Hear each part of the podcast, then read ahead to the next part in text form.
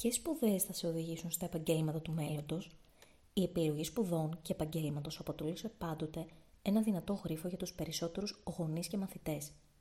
Πριν αρκετά χρόνια υπήρχαν κάποιες σταθερές αλλά και κάποιες δικλείδες ασφαλείας, οι οποίες είχαν να κάνουν με τη σίγουρη επαγγελματική αποκατάσταση στο δημόσιο τομέα, με κάποιους κλάδους όπως ο κατασκευαστικός που είχαν ευδιάκριτη δυναμική, με επαγγέλματα που είχαν κύρος και γόητρο όπως ο γιατρός και δικηγόρος και ταυτίζονταν με ασφαλή επαγγελματική ανέλυξη και ούτω καθεξής.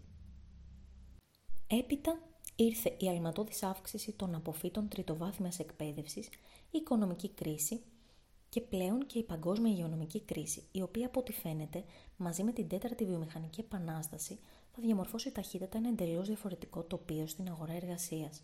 Το δεδομένο αυτό, ωστόσο, έρχεται να εντείνει ακόμη περισσότερο τις αγωνιώδεις προσπάθειες των νέων ανθρώπων να προετοιμάσουν τα επόμενά τους βήματα.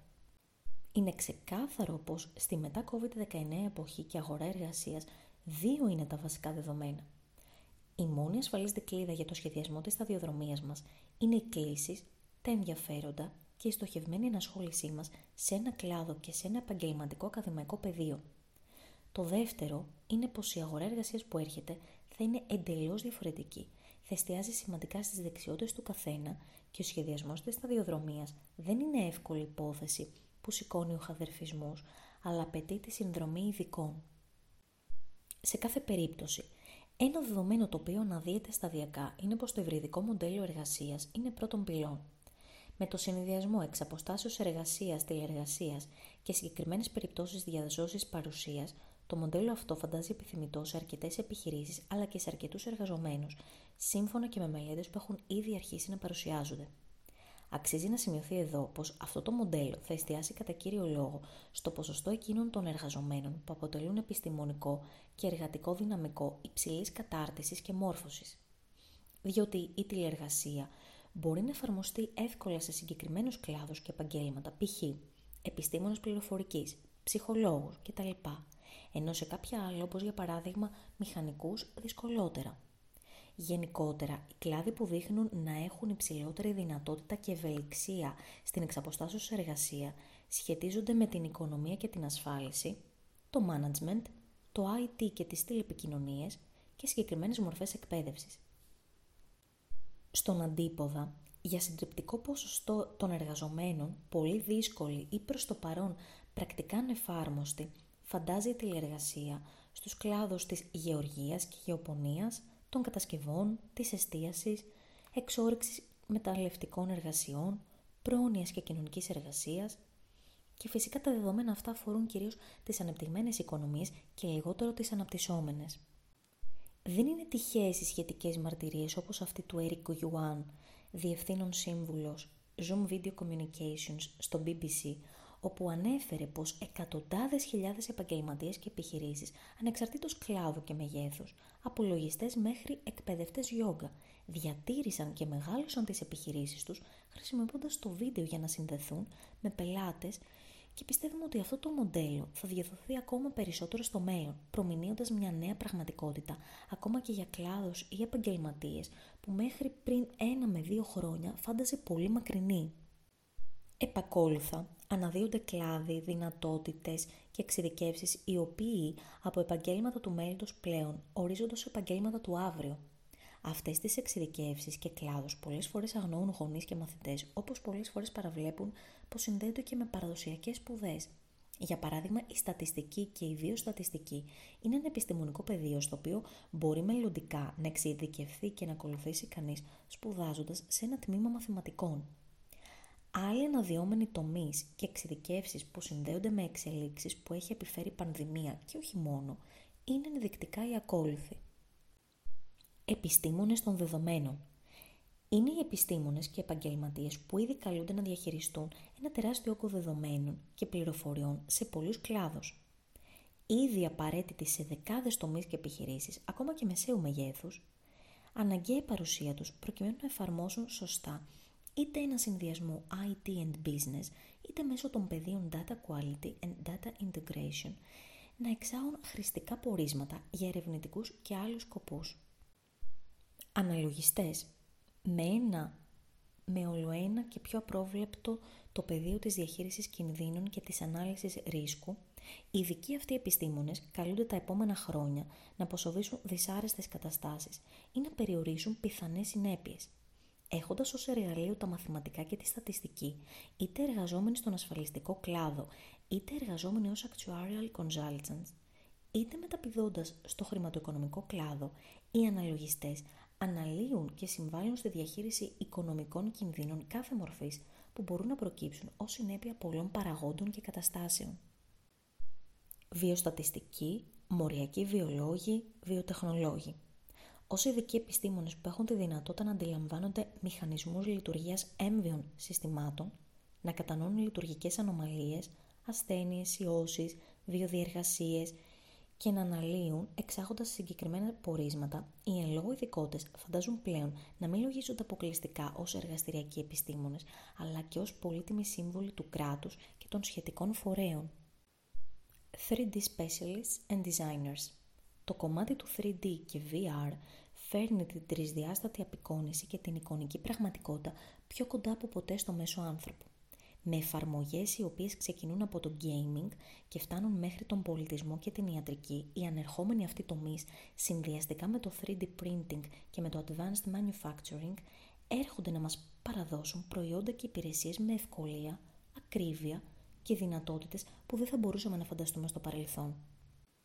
Τηλεκπαιδευτική Όσο και αν φαντάζει ως μια προσωρινή λύση σε αρκετές βαθμίδες και μορφές της εκπαίδευσης, η τηλεκπαίδευση ήρθε για να μείνει. Οπότε στελέχη τα οποία θα είναι ή θα καταρτιστούν στις νέες και δυναμικές μαθησιακές διαδικασίες θα έχουν πολύ ψηλότερη ζήτηση προσεχώς, είτε αναφερόμαστε στην εκπαίδευση ενηλίκων, είτε στην επαγγελματική ή άλλη εκπαίδευση. Μηχανική ρομποτικής η εφαρμοσμένη μηχανική και η αυτοματοποίηση αξιοποιείται και μπορεί να μεγιστοποιηθεί σε τομείς όπως οι μεταφορές, η βιομηχανική παραγωγή, η ιατρική και άλλα.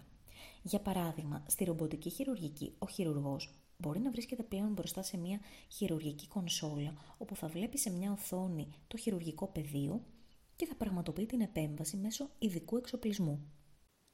Ένα τέτοιο ρομποτικό σύστημα προσφέρει τρισδιάστατη και ακριβή εικόνα στο χειρουργό.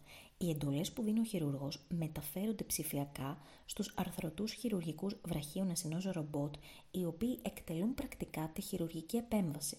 Με τη σταδιακή εφαρμογή και του 5G, η διαδικασία αυτή φυσικά μπορεί να γίνει και εξ αποστάσεως με άμεση χρονική ανταπόκριση σε real time. Χειριστές μη επανδρομένων αεροσκαφών. Ενώ στην κοινή συνείδηση έχουν καθιερωθεί ως drones, η σωστή ορολογία είναι Unnamed Aircraft System, UAS, ή Unnamed Aircraft Vehicle, UAV, όσον αφορά στη διεθνή ορολογία, ενώ η Υπηρεσία Πολιτικής Αεροπορίας χρησιμοποιεί τον όρος ΜΙΕΑ συστήματα μη επανδρομένων αεροσκαφών. Επειδή αυτή η τεχνολογία αναμένεται να αξιοποιηθεί σε πάρα πολλούς τομείς τα επόμενα χρόνια, οι εξειδικευμένοι χειριστές αναμένεται να κληθούν να καλύψουν πολλές θέσεις επιχειρήσεις και τομείς πολλών κλάδων. DevOps Engineers Ελληνική απόδοση του όρου ακόμα δεν υπάρχει, αλλά μπορούμε να περιγράψουμε τον συγκεκριμένο επαγγελματία ως ένα στέλεχος με διεπιστημονικές γνώσεις και εξειδίκευση που είναι σε θέση να κατανοεί πλήρως τον λειτουργικό κύκλο ανάπτυξης λογισμικού και να βλέπει την ανάπτυξη του κώδικα. Frontend Engineers είναι οι εξειδικευμένοι επιστήμονες υπολογιστών που εστιάζουν συχνά στα UI στοιχεία ενός website. Με ολοένα και εναλλασσόμενες τις ανάγκες των χρηστών αλλά και των προδιαγραφών που αναπτύσσονται στο web, εάν σήμερα αξιολογούνται ως αναγκαίοι, φαντάζουν απαραίτητοι για τις αυριανές επιχειρήσεις. Μηχανική υλικών. Ο κλάδος της επιστήμης και της μηχανικής των υλικών σχετίζεται με οτιδήποτε αφορά στο σχεδιασμό, τη σύνθεση και την ανάπτυξη των υλικών που αξιοποιούνται σε πλήθος τεχνολογικών εφαρμογών και όχι μόνο. Από βιοσυμβατά υλικά με εφαρμογές στην υγεία μέχρι νανοηλικά που μπορούν να αξιοποιηθούν μέχρι και στο διάστημα. Ο μηχανικός υλικών έχει ενεργό ρόλο και εμπλοκή σε τομείς όπως η ενέργεια, η δόμηση, η αεροναυπηγική, η βιοιατρική και άλλα. Solutions Engineers Έχοντας κατά κύριο λόγο τεχνικό υπόβαθρο με έντονα ανεπτυγμένα soft skills, αλλά και δεξιότητες και γνώσεις που σχετίζονται με την εξυπηρέτηση πελατών ή και τις πωλήσεις, η επαγγελματική αυτή εξειδίκευση έχει να κάνει με έναν προγραμματιστή ή έναν μηχανικό λογισμικού που λειτουργεί πολύ συχνά όμως ως Chief Technology Officer, CTO, ένα εξειδικευμένο στέλεχος το οποίο μπορεί από τη μια να δώσει λύσεις σε τεχνολογικά προβλήματα ενός πελάτη, αλλά και επιπρόσθετα να αντιληφθεί και να προσδιορίσει τις ανάγκες ενός πελάτη. Τέλος, θα πρέπει να έχουμε κατά νου πως πολλές επαγγελματικές δραστηριότητες και αυριανοί ρόλοι θα συνδέονται με ένα βασικό πτυχίο και πρόγραμμα σπουδών, αλλά θα έχουν ως απαραίτητη προϋπόθεση την εξειδίκευση ή συγκεκριμένες δεξιότητες. Για παράδειγμα, τομείς όπως digital marketing, data visualization, cloud engineering, deep learning, blockchain technology μπορεί να έχουν έντονη συνάφεια με τμήματα όπως π.χ. marketing και επικοινωνίας, ψηφιακών μέσων, γραφιστικής και ΜΜΕ, με τμήματα ηλεκτρολόγων μηχανικών και μηχανικών υπολογιστών, μηχανικών πληροφορικής, επιστήμης υπολογιστών και άλλα, cloud engineering, deep learning, blockchain technology, ωστόσο, τα πτυχία από μόνα τους, δίχως την εμβάθυνση και την εξειδίκευση, συχνά δεν καλύπτουν τις σύγχρονες και μελλοντικές ανάγκες του πεδίου καθεαυτού.